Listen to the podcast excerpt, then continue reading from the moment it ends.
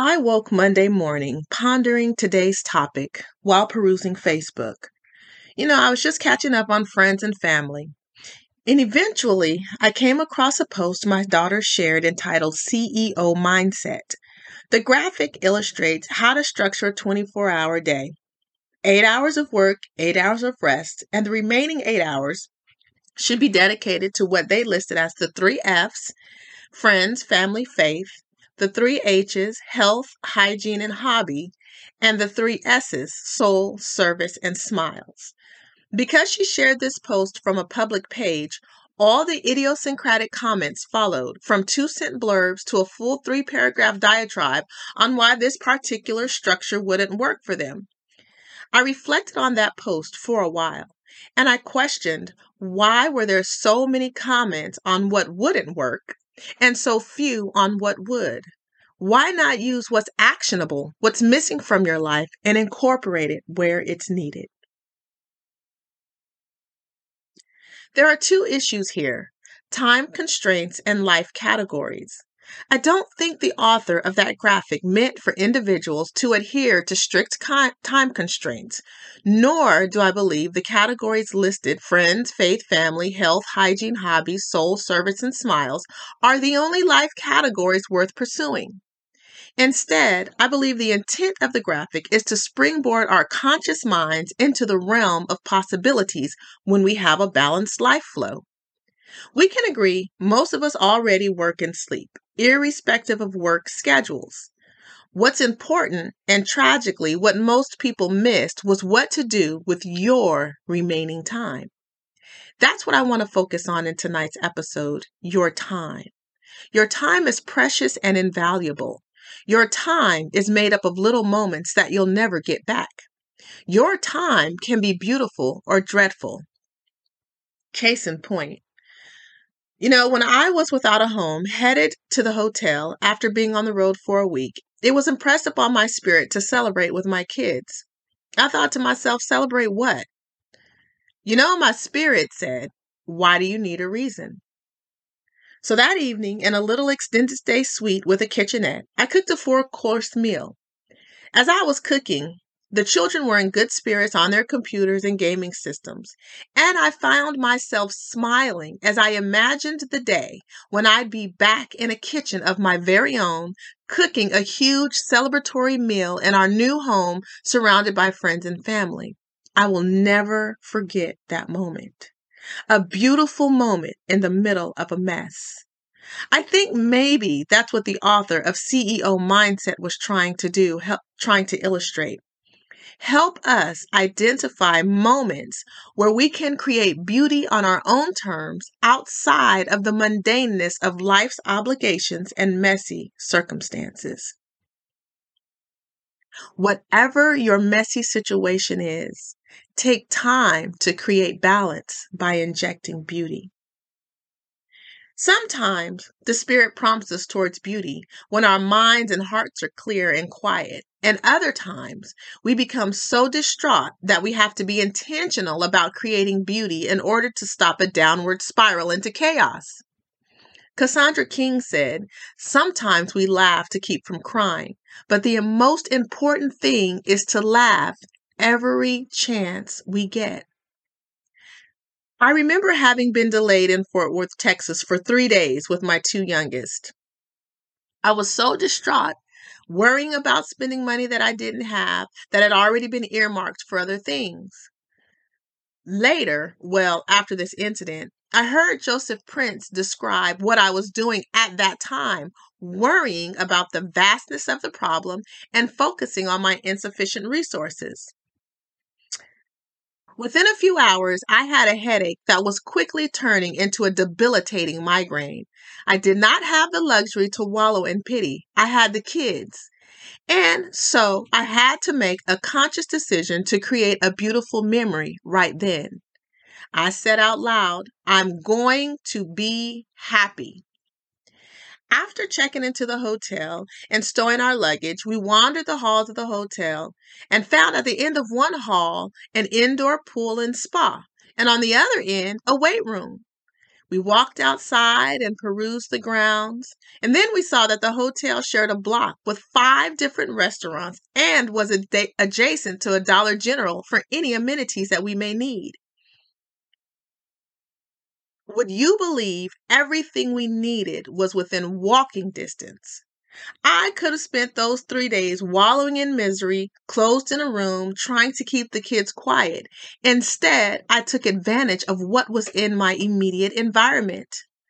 I realized I had everything I needed for a comfortable stay and peace of mind, turning what I thought would be a devastating detour into a successful staycation. While the kids played in the pool, I used that time to regenerate my mind and body in the spa. I think I even read. And of course, I jumped in the pool too. My son took advantage of the weight room, and the little one and I joined him once. Listen, I was able to create quality time with my family. I was able to practice my faith, my health improved, and my soul was at ease.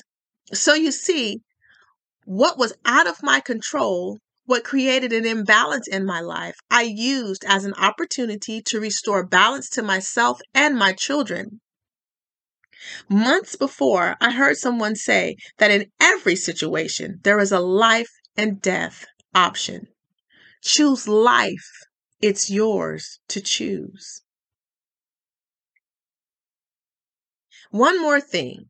This meme is also not about strict adherence to those particular life categories faith, family, friends, health, hobbies, hygiene, soul, service, and smiles. You're not speaking to your family while you're working on smiling. And as absurd as that sounds, some comments actually alluded to this.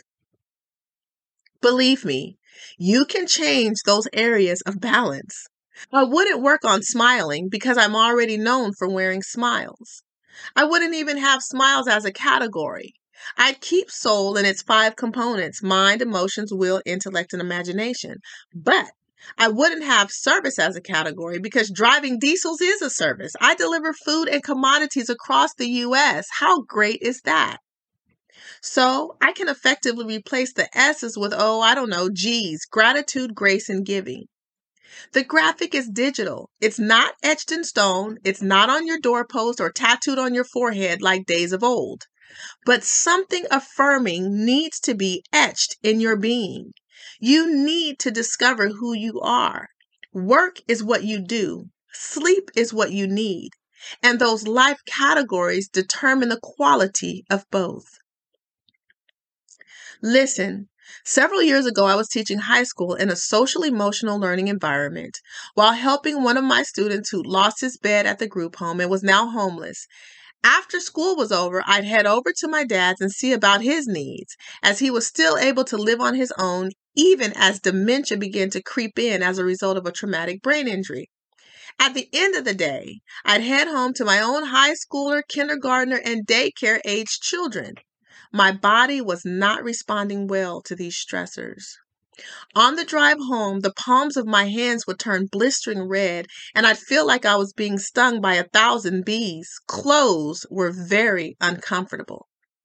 The school nurse informed me that I was operating at such a high stress level at the time that during the drive home was the time I was rendered most inactive. So my hormones had no place to go, and they were basically flooding my body. It didn't matter that I had outside support. I had a teacher assistant assigned to my class. A counselor helped in the solution of the homeless student. My sisters would take turns coming into town to help with our dad. But I hadn't achieved an internal balance that could anchor me through these challenges. That's where CEO Mindset Graphic begins. It's a starting point to allow you to truly become the CEO, the Chief Executive Officer of your life moments. You are the main person, the chief, who can put plans, action, and rules in effect to govern, that's execute, your time. You can control the volume, how much you take on. You can control the channel, who and what you allow in your life. Don't continue to allow circumstances and others to influence your behaviors. As you scroll through Facebook and other social media, Don't be so quick to discard potential life aids. Conversely, don't be so quick to incorporate everything you come across. The scripture says, By wisdom a house is built, and by understanding it is established. By knowledge the rooms are filled with precious and pleasant riches. Proverbs 24 3 through 4. Wisdom is using experience and knowledge to make a decision. If you don't have experience or the knowledge, then you need to seek it out. Ask, seek, and knock. If you keep throwing away useful tools, you will remain stuck.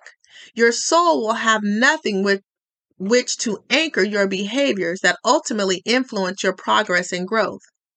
Even as I experience new revelations through the people I listen to and the life tools I come across, I apply them not only to the present, but to the future and to the past. As I see how that tool would have shaped an outcome, the next time I encounter that situation, I can now apply new knowledge in future circumstances. Ultimately, sisters, it's about perspective. What do you see? Do you see time constraints or opportunities for incorporation? Do you see a list of categories to be adhered to or an opportunity to strive for and redefine a new you? I leave you tonight with a quote from Marcel Proust The real voyage of discovery consists not in seeking new landscapes, but in having new eyes. Until next time. Enjoy the journey.